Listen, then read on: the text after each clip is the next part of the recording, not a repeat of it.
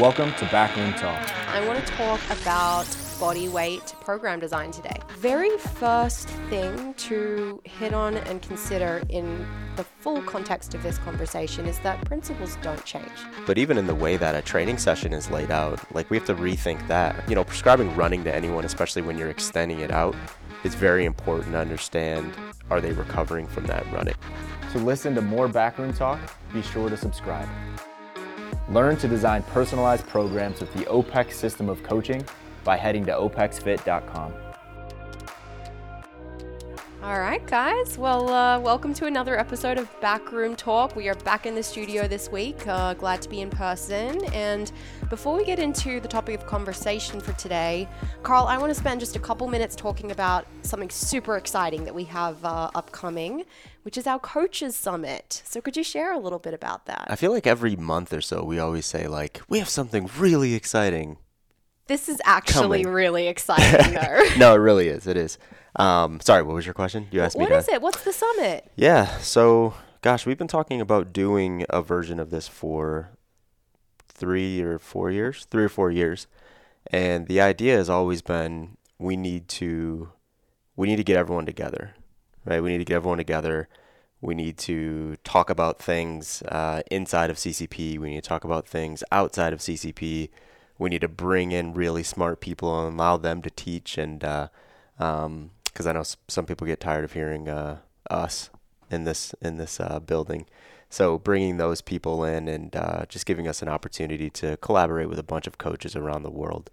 Um, so we decided to finally do it, and it felt like the it felt like the right year. Um, by no means are we out of COVID, so I don't want to say like 2020 was one of those years where no one saw anyone and we were all stuck in our homes and it was it was that and it still is that to to a certain extent for some people. So um, it is a good year to do it I think. Um, so yeah we're doing that. We're getting a bunch of coaches together here in Scottsdale at a beautiful resort here in Scottsdale I don't know what's what's going to be better uh, taking a vacation here in October at that resort or uh, coming and hanging out with uh, with the crew and stuff like that but yeah we're doing that in October yeah, October 22nd and 23rd is going to be, uh, it'll be those dates. So that Friday, Saturday. Uh, Scottsdale is gorgeous that time of year. So coaches, if you're looking for a little vacation, it's a perfect spot to uh, to have a little getaway. Much better than August. Yeah, August yeah. Uh, is which we're currently in is a little bit a little bit toasty here. We it's went hot. for a post lunch walk in the 103 degree weather.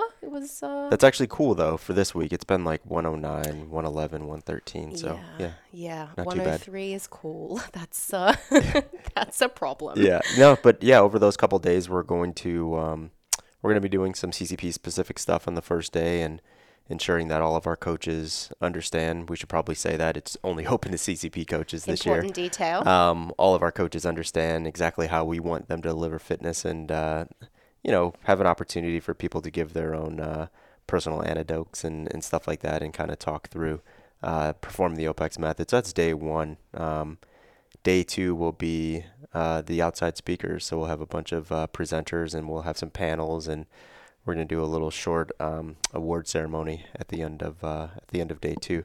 So you never know if you're a part of that if you're a CCP coach. So you better come just in case uh, your name gets called. If you're not here, we're gonna put some duct tape on that uh, award and uh, write someone else's name that is there.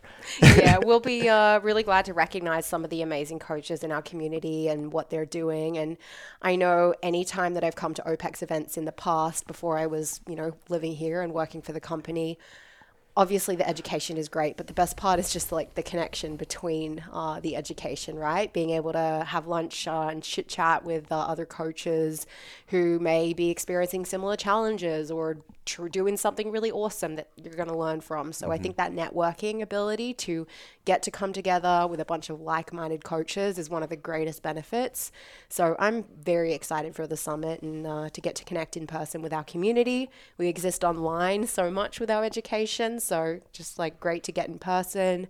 Uh, and we do right now have uh, discounted pricing as well. So we do have a special promo $75 off uh, of pricing. So make sure, guys, you get in when you listen to this episode, get in right away because that is going to expire and the price is going to go up. So make sure you get in if you want that $75 off. Yep. All right. Well, that is the summit. Uh, before we move on, as always, if you are listening to this podcast, please make sure you like and leave us a review. If you're on YouTube, make sure you hit that subscribe button and hit uh, hit like. We appreciate that stuff a lot. Now, Carl, I've got an article I want to share with you. Sorry, Emma's laughing because I did Oh. like, review, subscribe. Yeah. Yeah, like, like, review, subscribe. like, review, subscribe, guys. That's uh, that's what we need. That's what we appreciate. But uh, let's chat about this article. So uh, it is from today, obviously a reliable resource for all things health and fitness, uh, of course.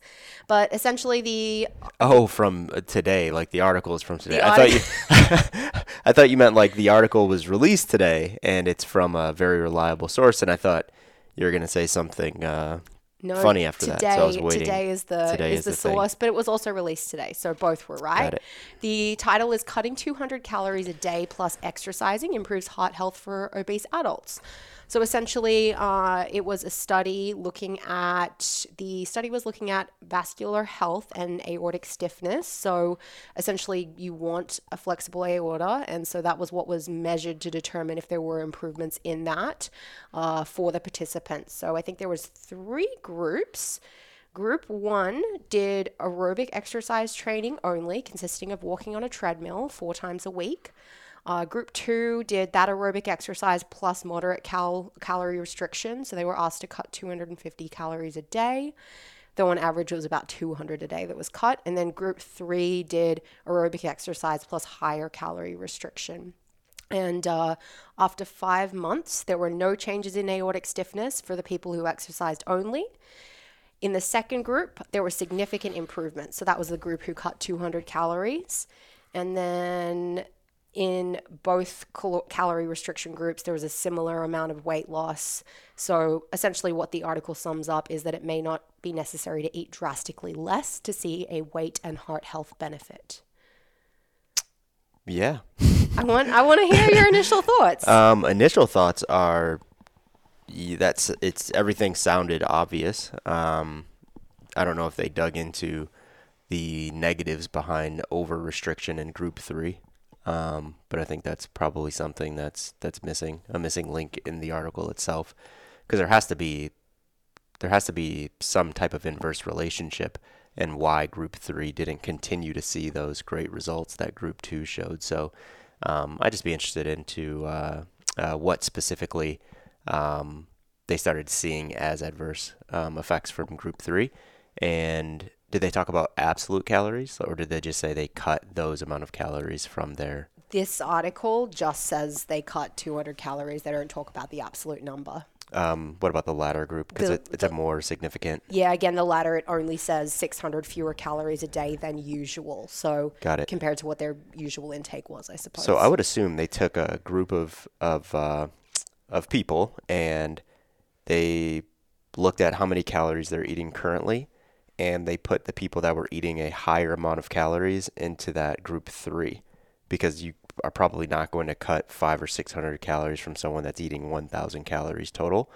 So I wonder if there's some, uh, you know, some some health some health considerations for those people that were just eating a higher volume of absolute calories as well. Yeah. Um, so I don't know. I know I'm like looking at it like, oh, they must have gotten something wrong or they didn't do something or consider something, but that's where my head immediately goes because I would, I would assume that based on what they're laying out here, I would assume that the results would almost be linear. Yeah. Um, but there's probably some considerations that didn't make those results linear because they didn't have the same group of people based on how much, what the percentage off of that absolute calorie cons- consumption they had to cut. Yeah. Does that make sense? It absolutely does. And it's from our perspective, we're going to want to dig deeper into uh, looking at that study and like how it was conducted. I'm thinking about the average person who's reading this today article and what is the value that they're getting from reading and understanding this. And I do think that there's just some some pieces that are missing in the eat less, move more prescription, which we've heard handed out so many times over the years. Like, there's definitely validity to the fact that a lot of people are not moving enough and are eating an overabundance of calories. But we know that there's more to it than that as mm-hmm. fitness practitioners and people that have worked, you know, in the trenches with clients, trying to help them, you know, manage weight and, you know, have healthy metabolism and everything like that.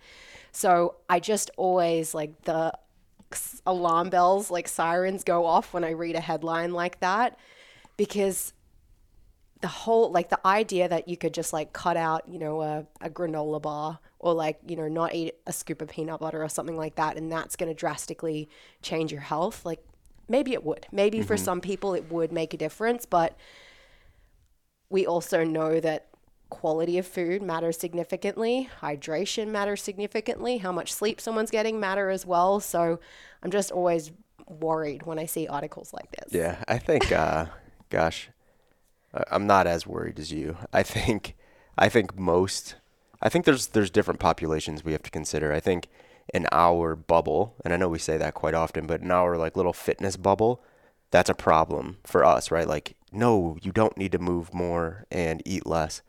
But if you get outside of our bubble and you look at the population as a whole, I would venture to guess that a very, very large percentage of our population actually do need to eat a little bit less and move a little bit more. So that's why when I see something like that and I think about general population people reading that, I'm like, yeah, it probably doesn't give them like, well, this is exactly what you need to do and this is how you need to do it. But I think the message is probably in line for a large percentage of the population, not like the chronic exercisers that are super stressed, their hormones are shot, and like we all know that story, but that's not most people. Most people aren't moving at all, and most people are, they don't even have a concept of the amount of food that they eat on a daily basis. I don't know. I'm not saying this is the greatest yeah. article in the world. I guess I'm just not like general population. I think this is something that most people could benefit from hearing.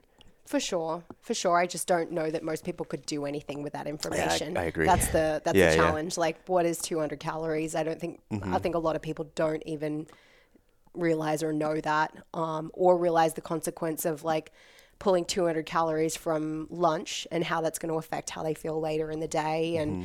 cause you know snacking to happen that they might not realize was even happening because it just happened unconsciously. Yeah, you know, yeah. I just yeah, I'm I'm always a little little yeah, skeptical. You're such a yeah, you're a, you're a perfect world type person.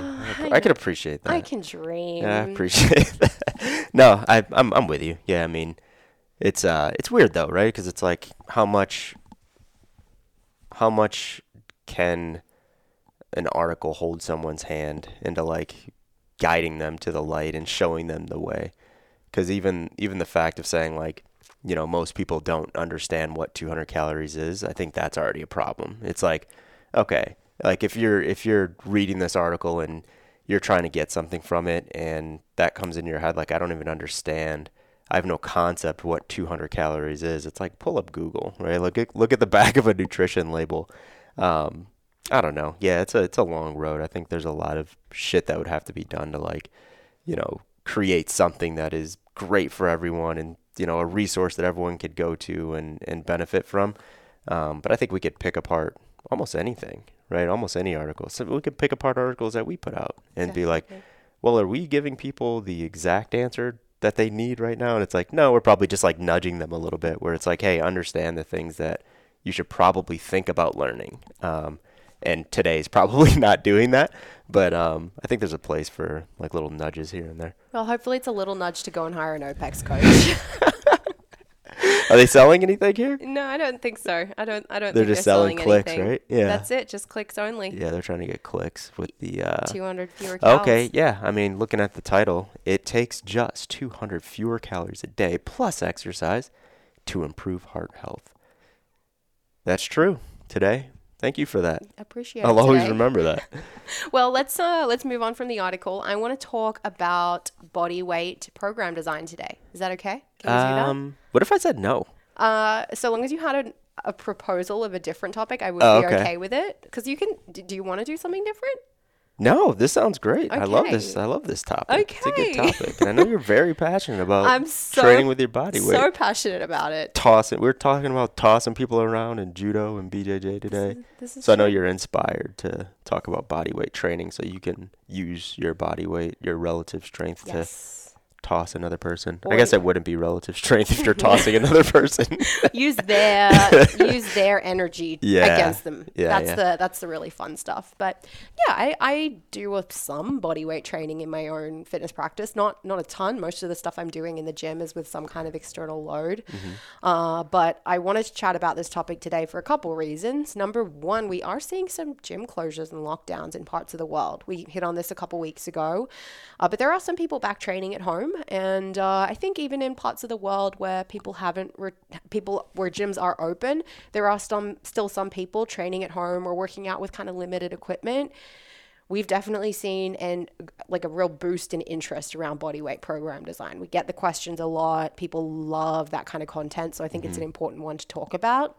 And then secondarily, one of my clients is traveling right now. She's on uh, holiday in Turkey for a month, which is uh, pretty cool. Where's she from? She's from here. She's from here. Her family's from Mexico, but her husband's from Turkey. So uh, they've got a yeah, pretty pretty cool uh, multinational life going on. They live in the U.S., but yeah, spending some time there with his family. But no access to a gym for a month. Just uh, doing some body weight stuff. Uh, got got some resistance bands. So I'm working within those bounds with one of my clients. So it's something that's uh, top of mind for me. So yeah, that's the reason I want to talk about it. Yeah, I'm here. Let's do it. Let's do it. So, I guess uh, very first thing to hit on and consider in the full context of this conversation is that principles don't change, right? Whether someone's training at home, they're training at the gym, whether they have a barbell or a dumbbell or bands, there are some things, some fitness principles that guide us that will make it so that we're not just trying to throw together body weight exercises or banded exercises for the sake of doing them. We still have, you know, proper intention and some framework to fall back on. So I think it's just an important thing to acknowledge that the principles we're talking about today would still apply for the most part, even if we're talking about exercising in a gym. Agreed. Yeah. I'm with you on that. Yeah. Well, I'm going to ask you question number one. I know I kind of bulleted this stuff out, but I'm going to ask it to you. Um, talk to us about like the characteristics of body weight training. Um, got like what what like what is body weight training? yeah. What, what is it? What is it? Yeah, I mean, how I would define body weight training is utilizing one's own body weight to gain some type of, um, let's just call it resistance, and usually that's coming from gravity or from their own body weight. Gravity and like uh, you know portions of certain exercises and body weight in terms of uh, lifting your own body weight up or pushing your body weight away from the ground. Um, I wouldn't consider like banded stuff um, and using like odd objects and stuff like that. I mean, I wouldn't consider that body weight. I don't think a lot of people would, but I would I would consider that more like you know I'm utilizing minimum equipment. Um, I don't know if that's what you were looking for. Just Yeah. like what what is body weight training? Yeah, definitely. I think it's important to note we're not talking about someone who's like pursuing high level calisthenics. Like, that's not the purpose of this conversation. It's, again, more about that person who's training with limited or no equipment and how can we apply good fitness principles to them. When we think about the idea that that we have this person and they're just training with body weight, there are some glaring things that they do not have that someone who's training in the gym does have. Number one is intensity, right? There's mm-hmm. just like a lack of intensity that you're going to be able to apply in their training. So we think about contraction types and contraction progression and what someone might be able to do. Well, if they only have their own body weight, and it comes down a little bit to training age and things like that as well, but they're not going to be able to do a maximal contraction just with their body weight. And by right? intensity, you mean external load, not like someone's heart rate is going and it feels like a very intense workout. Yeah, I'm talking about load and Yeah. Mm-hmm. that, you know, tough CNS response and that high level attention. Like you just, you're not going to get that from body No. weight training. No. Uh, there's a lack of variety as well in body weight training because you're limited by the movements that you have access to, right? I'll I would push back against that. Dep- depending on who it is, right? If it's someone you did mention, like it depends on uh, their experience and their training age. If you have someone that has a fairly robust training age, there's so many things that one can do with their own body weight. If you're working with someone that can't do a push up, I'm with you. Totally different. Now you're very limited. But if you're working with someone with uh, a decent amount of experience, there's a lot of nuanced ways to challenge that person utilizing their own body weight, whether that's, you know, reps, whether that's higher skill body weight movements, uh, w- whether that's um, you know messing around with the speed of the contraction and stuff like that. I think there's a there's a lot of ways to do that. And you know, I was in that I was in that position for this was a long time ago, but um, what did I spend? I, I probably spent about a year and a half um, off and on with no access to equipment in the military. Like when I was going through like training, because it was all like, you know, you live in this like you live in this um, bay and there's no equipment there, and you're there with like 50 other people, and I was just there, and there was uh, we focused on like push-ups and sit-ups and running and stuff like that, and I was like at that point very very addicted to exercise and lifting weights. And that would be me like three in the morning waking up going the corner and like trying to figure out ways to uh, challenge myself physically before we like actually did our workout for the day um, for training but i remember getting like very very um, nuanced let's call it and like different ways to challenge myself because it was like you know, thinking about like a weekly split and and doing that. Essentially, I was doing that seven days a week because I was like, I just can do it seven days a week. So I'm not like sore from doing all that that calisthenic work yesterday. So I was always just trying to figure out ways to challenge myself in different in different arenas there. So um, yeah, for me personally, I learned a lot.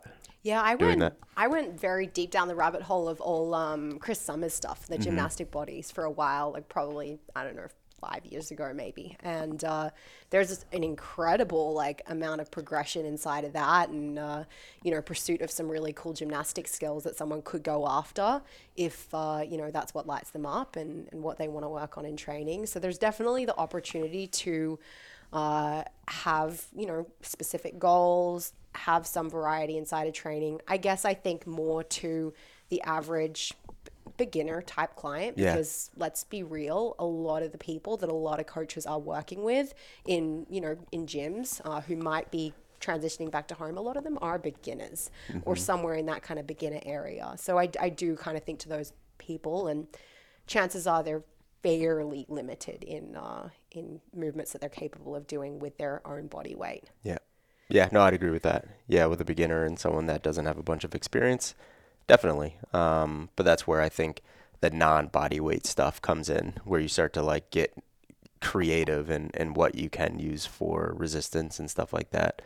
Um, but yeah, overall, I agree with that.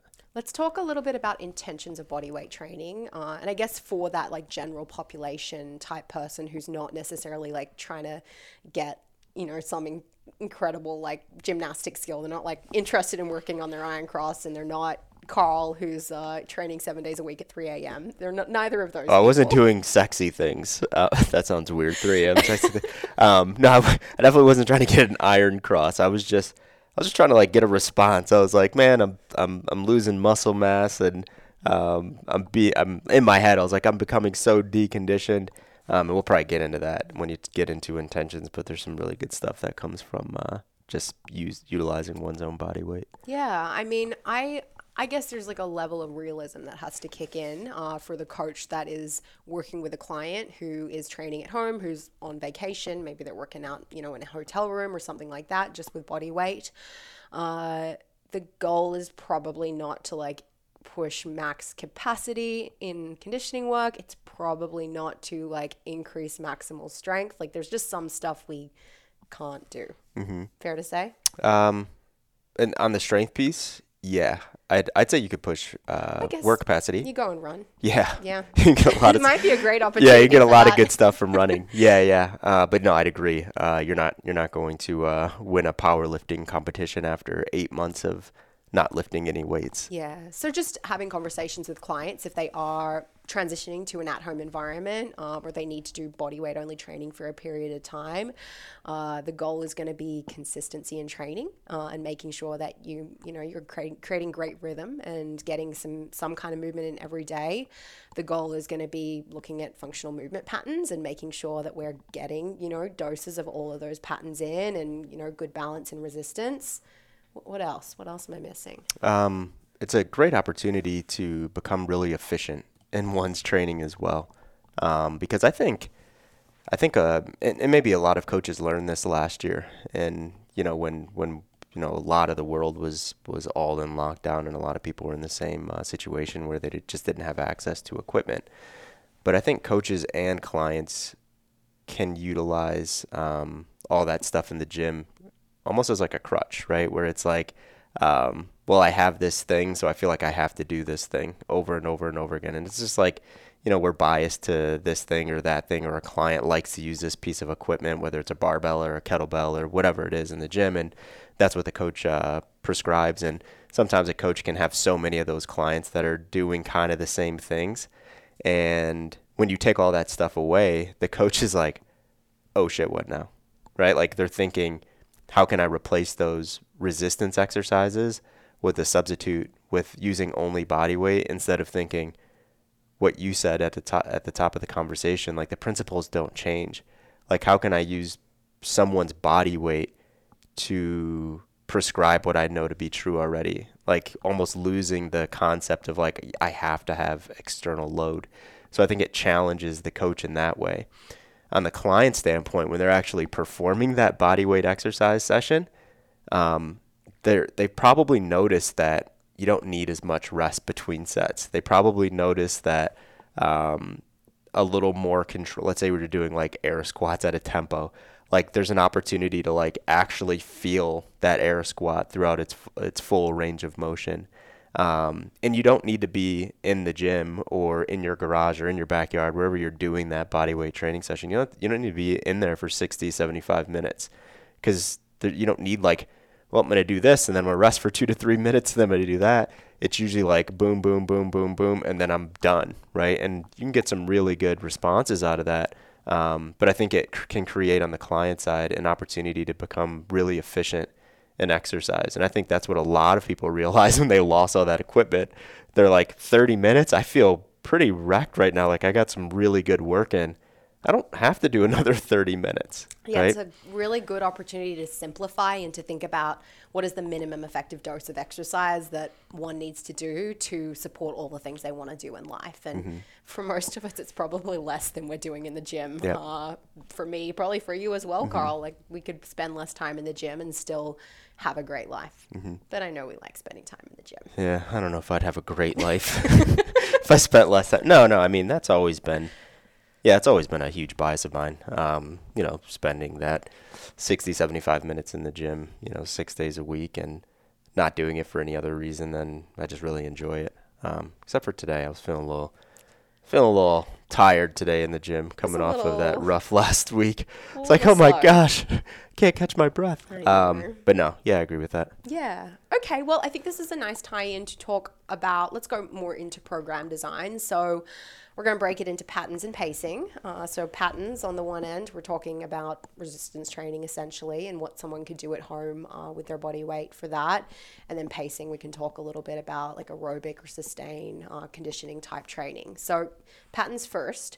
And you hit on it already, which I, I really liked the idea that a lot of coaches are thinking about that like one kettlebell exercise they do with their client and they're trying to replace that mm-hmm. exercise mm-hmm. uh, in training. But instead of trying to replace exercises, it's like peel it back. Let's think about what we're trying to accomplish in resistance. We want people to develop great efficiency and get some kind of tension in all of our movement patterns. So don't like look at what they did the week before in the gym and just try and sw- swap out the exercises. Think in terms of patterns instead. So squat, bend, push, pull, lunge, and core. Let's think about all these things that we want them to do. And now let's think about inside of that what are body weight exercises that can tick the box and make sure that we're hitting all of those patterns throughout a week. And I'd say best practice, like for someone training at home, just because a lot of the time variety is a little bit less for the beginner and because they're they're a beginner as well, full body resistance is probably going to be a good option for body weight training. Yep, and in format too, um, because you mentioned we don't want to just like switch out the resistance exercise for the body weight exercise week one to week two, and just like scale it back. Um, but even in the way that a training session is laid out, like we have to rethink that. Or no, we don't have to, but it's a great opportunity to re- rethink that. Because you said full body resistance, and I, I think a lot of people were probably thinking like, okay, A1, A2, B1, B2, C1, C2, D1, D2, boom, I'm gone, right? But it is a great opportunity to kind of what did we we talked about that a couple months ago when we were talking about like uh, GBC and stuff like that. It's a great opportunity to, to add some of that stuff into this, right? Where it's like A1, A2, A3, A4, A5, A6. A1, A2, A3, and it, you know what I mean? And you can split that up in many different ways. Like if you're using a pattern based approach, that can just be, you know, squat, bend, blah, blah, blah, all the way down. Um, and you could do those, you know, two, three sets and you could be out, right? And you're getting that response and uh, that might f- start to feel like intensity to someone, not in load, but in the amount of work that they're doing and the variation that they're feeling inside of it. So I think we can rethink the way that we lay out training sessions as well. Definitely. Um, let's talk a little bit about progression of said training sessions and what's happening because we know that we can't really increase load. Like intensity, mm-hmm. increasing intensity per week is probably not an option. Like maybe you know they could have their partner sit on their back while they do their push-ups, or like so, like you got a couple kids, you like go from the smaller kid to the larger kid per week. It's actually a good one. I like that one. Yeah, it's a good progression. Yeah, yeah, yeah. For those that have, or you just get fatter week to week. Well, we try and avoid that. You just gain. I, I'm going to gain one and a half pounds per week. Do the same exercises. Am I increasing in intensity on the push-up? Yeah. Technically, I mean, yeah. It's true. Yeah. It's true. That could be considered a progression for some people. Uh, some people want to get bigger, so uh, yeah, there, there we go. That's legit. But no, I, uh, I think that the obvious one is increasing volume, right? Mm-hmm. Uh, for a lot of people, it's going to be taking them from, you know, let's say someone can do five push-ups. Let's see how we can nudge that from week to week to six to seven to eight. Get you know fancy and play around with some clusters and things like that uh, as we try and extend that volume out. Mm-hmm. So yeah, volume is kind of the name of the game uh, for body weight training. Emma, I remember we we did a lot of push up clusters. yeah. Yeah, Emma had a, a goal of hitting a certain amount of push ups, and yeah, we had some fun with that over uh, a series of cycles and adding volume and, and that. To that point, though, yeah, I agree. Volume is a is a great way to progress, but if we're if we're looking at coaching someone and we know that we're only going to have their body weight for an extended period of time, I would even look at progression a little bit differently. If if a client has a specific goal, uh, for example, like Emma's push-up goal, absolutely, let's progress that to get it because now it's a good opportunity to, to hit that goal because now all we have to to train with is our own body weight. So let's lean into that. But let's say someone's like, "Oh, no, I don't have any specific goals." Doing like clusters of push-ups every week might get boring. And I say that because they might not have any connection to increasing their push-ups or anything like that. So I think the the biggest consideration is how can I a co- that a coach needs to ask themselves is how can I continually drive adaptation? Like that's it. How can I continually drive adaptation? And you know, of course, there's the the things that we always say where it's like ensure that someone can recover from it, re- ensure that someone can perform it and they're capable of doing it. But that's what I would think about week to week is like, what can I give them in this laid out plan that I have? Let's say it is that pattern based plan. What can I give them every week that's going to drive adaptation a little bit more or in a different way than last week? So that can look like on in design a completely random program. Like if you're looking at it without having any context, but the coach knows their client and they're like, hey, I want to make this challenging every day. Uh, because I think why a lot of clients would become bored is they don't feel like they're beco- they're being challenged anymore. It's very unlikely that you'll have a client that finishes every training session and they're like, "That was challenging and almost too much. Like it was just enough, almost too much. They feel good, so they recovered from it." I doubt that same client is going to come back to their coach the next day and say, "Hey, I'm really bored with my training session." Because it, there's like that that nice mesh of like challenge, but there's success inside of that challenge. You're not giving them things that they just can't do, um, and you're getting them better, quote unquote, every single week because you're just challenging them. So I know we're going to talk about a bunch of different ways to progress, but I would just say let's just figure out ways to drive adaptation on a week to week basis. Yeah. Um, completely agree. And again, like you said, that might not sometimes follow the typical format that we're used to as coaches, where it's like we're going through this eight week period of uh, training, and at the end, we're going to retest your back squat, and we're going to be reducing volume and increasing intensity across these eight weeks. Like, that's just not an option. Yeah. So, uh, how can we add some challenge that you can adapt to through variety uh, in that design there? Playing with tempo is another way that we can do it. Um, so, you know, slowing down some eccentrics, adding pauses in, uh, not going, you know, shorter with tempos from week to week to week because, again, we're not going heavier, but probably extending out tempos, adding pauses in interesting ways where you're biasing different parts of the movement. Again, just to create some challenge and then interest uh, in what someone's uh, doing from week to week. So that's another place we can play with. Going from complementary movement pairings where someone's doing, you know, like a squat and then a push pattern uh, to going into non-complementary patterns uh, where you're doing like a squat and a squat back to back. That could be another way to drive challenge and uh, progression from week to week. What else am I missing? Yeah, I mean, it actually meshes what came to my mind um, that I used with a couple people last year. Um, were like almost like pseudo drop sets where um, it was varying tempo uh, from like not exercise to exercise or sorry week to week. It was like set to set where it was like you know perform you know air squats at a three one three one tempo times eight reps um, right into you know as many air squats as possible in 30 seconds at a 10x1 tempo um, so it was almost like that that drop set mentality but utilizing someone's body weight to do that so that's almost a mesh of the two things that you just laid out in varying tempo and uh, non-complementary exercises What about for your advanced trainee? Because we've talked a fair amount about beginners, um, and you know a lot of this would apply to a beginner, intermediate. I guess it's true for advanced too. But like you think about someone who has years of training under their belt and they can do 100 push-ups and you know 50 pull-ups and air squats for days. Uh, is there a way to create enough tension and like get challenged for that person through body weight training? Oh gosh, absolutely. Yeah, I would actually argue that advanced trainees, when we're talking about advanced trainees and, and people that are so used to being in the gym. So let's say like you, you mentioned a couple minutes ago, um, you utilize body weight training a little bit in your training program. I bet if we're like, okay, Georgia, let's put all the, the weights away and we're going to do a lot of volume in every pattern utilizing just your body weight you're going to feel a little bit deconditioned when we first start doing that.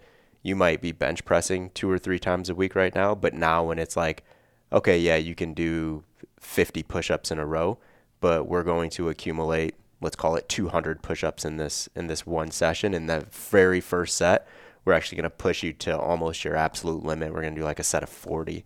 That's going to be really challenging to you just because you're not used to that amount of blood being in those specific muscles and recovering and doing that large amount of volume over and over and over.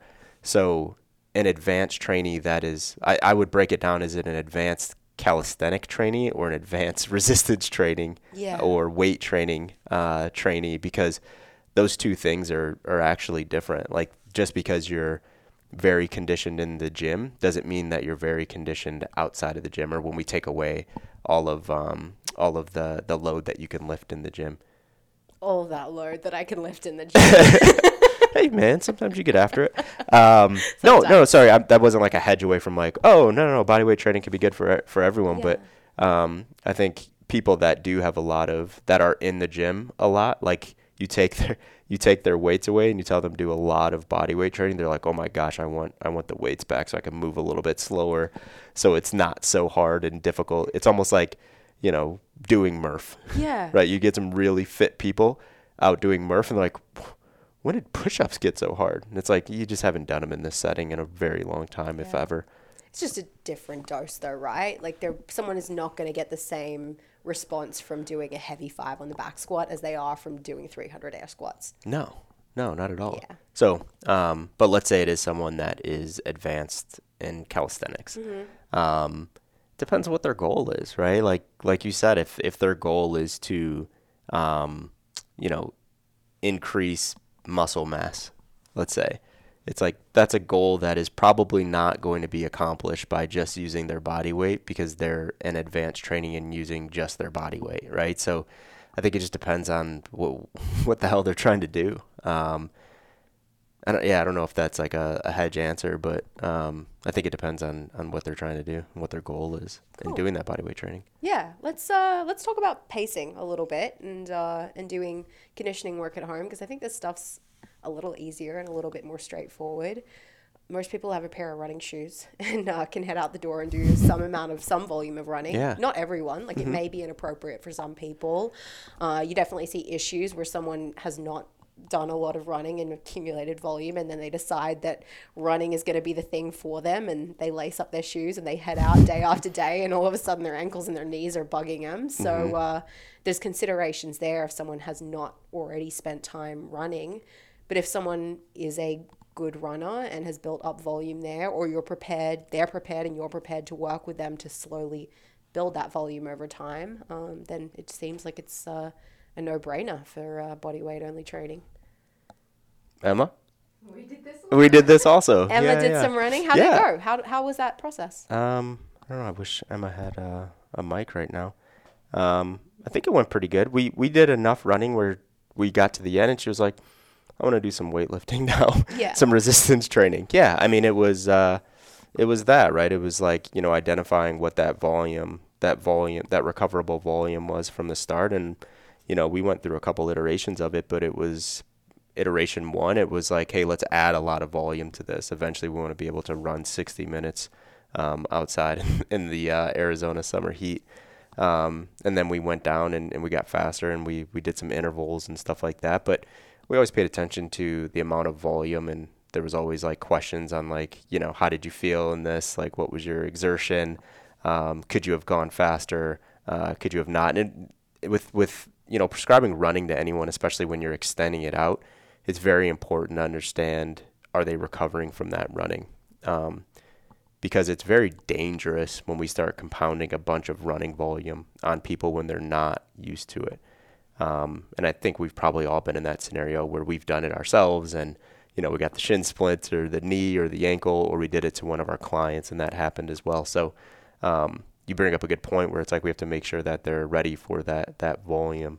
Um, of course, of course, there's other things that we can do in pacing that's not running, but you know, running and walking and running are the things that come to my mind first. Where it's like, hey, let's accumulate a lot of walking and jogging and eventually running volume. Yeah. Uh, the other thing that you know someone can experiment with is some body weight, you know, mixed modal type type stuff where they're doing a circuit of push-ups and air squats and you know crawling and different like skips and hops and jumps if uh, you know clients enjoy that variety and you want to give them give them that uh, you know dose. But again it's thinking about has this person built up volume of these skills i'm giving them in isolation first? Can this person actually you know do 20 push-ups for five sets before you give it? Yeah, that's that that it gets tough when you when you take out the ability to like spin slowly on a an assault bike or you know pull a rower a little bit slower and kind of get your breath back. Um, yeah, it's that's that gets to become really challenging. Um, so I think the fun part of of that mixed modal pacing with body weight only and no implements is figuring out what is that activity that that person can feel like they are going on an assault bike really slowly on and recover enough to do the push-ups and the sit-ups and whatever they're doing outside of it that feel more like contractions. Um, you know, for a lot of people, that's like a brisk walk. you know what I mean? Where it's like, you know, do this amount of work, 100 meter brisk walk, bring it back, do this amount of work. So I think that that can uh, become that can become fun as a coach trying to figure out what that thing is for your client. Um, for some people, it might be crawling. Uh, for me, it would not be. That would be be tough. that crawling gasses Crawling's me yeah, oh crawling's tough. Yeah, you don't have an opportunity to breathe. No. And yeah, if you're doing like a crawl squat combo, um, your your quads just get annihilated. It's almost doing like a squat uh, front plank workout. Your quads are just like, oh my Mm. contracted gosh. the whole time. Yeah, yeah. I think so- I could do a bent hollow for probably 20 minutes, no problem. I'd, Mm. That's a good like little breathing break for me, a bent hollow hold. but we want to be moving and pacing. It's- well, it's true. I guess so. Yeah, yeah. Like a gentle rock. a bent hollow rock. George is just like rocking on the ground. It's like, are, are you okay? It's like, yeah, yeah. This is the this is the pacing part of this workout. yeah, exactly. yeah. But Yeah. but in you know, and and this is not just in pacing. This is in um, in patterns as well with clients. Um, for coaches, it becomes challenging. It's it's more work when you're programming for a client because you just said like the the linear periodization model where it's like yeah we're gonna knock a little bit load a little bit of load off every week and blah blah blah. It's like I'm not saying coaches are doing that to be lazy. It's like I, I hope coaches are doing that, but when we take away that uh, opportunity to like linearly progress something, it just becomes more work for the coach. And what I said, I don't want I don't want anyone to take what I said lightly on like, you know, just figure out something that makes them adapt on a weekly basis. It's like that's actually a lot of work to do that because you have to know that person, what they can do, how they responded to that thing you gave them, um, what they haven't done in a little, you know what I mean? Like there's a lot of considerations that come into prescribing that kind of stuff. So I don't want to just throw that out there like it's not, you know, probably 50% more work than just taking someone through linear periodization. Yeah, it's definitely more work. I always think about like, okay, over these four weeks, let's start with this, you know, 15 minute body weight AMRAP and let's change one thing inside of it each week. Mm-hmm. Uh, and let the person you know adapt to that but it's hard if you're just throwing you know new things in every single week or if it's you know 16 minute a minute of each exercise let's change one of those things mm-hmm. per week uh, as a coach like on the coach's end that feels a little bit more manageable than trying to come up with a list of five new body weight exercises for this person that can only do 12 of them effectively yep. uh, every single week yeah there's a lot of strategies you can use though uh, you mentioned one with just like you know, adding volume, adding volume on or changing that exercise. So, you know, if someone did want to, you know, get better at, you know, pacing patterns or like doing that mixed modal work, um, you know, you could start off, you know, low in intervals and just add a bunch of volume, not a bunch, but add a little bit of volume over a bunch of weeks until they get to that 15 or 20 minutes or 30 minutes. Um, you can come up with different strategies and like, hey, I want you to do uh, this set, let's say it is like, you know, 10 jump squats, 15 push ups, um, 20 meter crawl. It's like, I want you to do this. I want you to rest one to one, and I want you to do it for 10 to 15 sets. And I want you to get a little bit faster after each set. And if 11 to 12 you can't get faster, then just wrap it up right there at 11 and just let me know, right? So, um, there's different ways. It doesn't always have to be like, AMRAP this or for time this or five sets of this. Like you can come up with different ways to challenge people through the, those pacing scenarios. Definitely. Okay. Uh, let's wrap pacing there.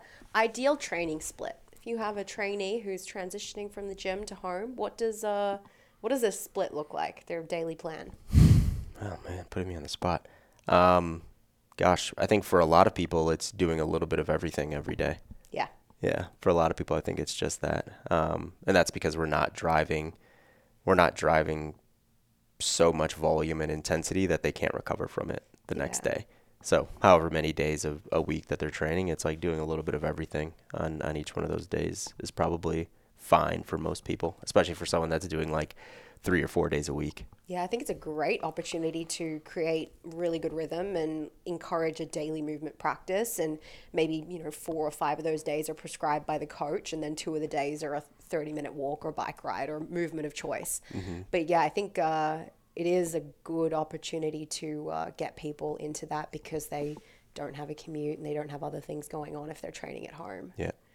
Last piece compliance. Let's just like talk about how to drive compliance up for people that are transitioning to training at home without equipment because there's definitely, you know, those feelings of what's the point if I don't have weights or you know I'm I'm in this new environment that I have to adapt to and you know we we navigated this last year with clients and a lot of coaches did and made it work but what are some things that you would consider to make sure compliance stays high? Oh man, I think the first thing would be um, the coach has to believe whatever the hell they're telling their client. Um, so whether that's like we're gonna reach this goal, or you know we want to just move every day, or uh, whatever whatever that thing is, the coach has to actually believe it, and there has to be there has to be something behind it. Um, I'm not gonna lie, right? It's like you know, am I as excited to train for three months with no equipment versus having equipment? No, I wouldn't be as excited to do that. right? So, you know, if I was working with a coach, I'd probably have a conversation with my coach and be honest with them and just let them know, like, hey, I wouldn't like that. I wouldn't enjoy it as much as if I did have access to equipment. I would hope my coach were to ask me, why. Like, what are you getting in that gym scenario that you're not getting at home? If I were to be like, um, it's probably just like variety and different ways to um, experience contractions. Now the coach has that in their brain, like, okay, I need to figure this out. I need to give them what they want, right? I need to give them some variety and different ways to experience contractions. Um, so it's like that's I guess that's where it is. It's like do coaches have the knowledge to give that to each and every one of their clients? But it just goes back to just understanding what the client wants. What do, what do they want out of this whole thing? I think that's where you have to start, and uh, the coach has to be confident that they can uh, deliver it, or they have to admit if they can't deliver it. I guess right. Um, but I think it starts with just uh, understanding what that client wants out of their their training program. Definitely. And like, what is that client inspired by as well? Because there's some people you can have a conversation with, and you know, you're talking about how the goal is we're going to create this great rhythm in your life, and you're going to be really consistent. We're going to get daily movement and blood flow in, and it's going to be supporting you and all the things that you want to do in life. And you can have that conversation, and they're like, "Cool, I'm going to do my 30 minutes of exercise. I'm going to feel great. I'm going to focus on my nutrition. I'm Going to get my sleep." And they're really like involved in that process and just like the idea of uh, you know focusing on the process and the daily the daily movement practice. But for other people they're more goal oriented and they need something to chase in the gym. Like you just run into some people and they always want to be working towards one thing. So it's like what what goals can we you know put in place for you that are restricted to body weight only. So can we do something like test your five minute push up AMRAP and try and improve that over a period of time? Could we take a look at your OPEX move uh, and like revisit that because it is a good opportunity for coaches. Like I know sometimes we get into the day to day, month to month, year to year, and there's little things that were once a you know major priority that you maybe just like let slip a little bit. So as a coach it's a good reminder let's revisit movement patterns and if there's a little cleaning up we can do on uh, you know the right active straight leg raise. Um, we can do some cool stuff in in bending to improve that.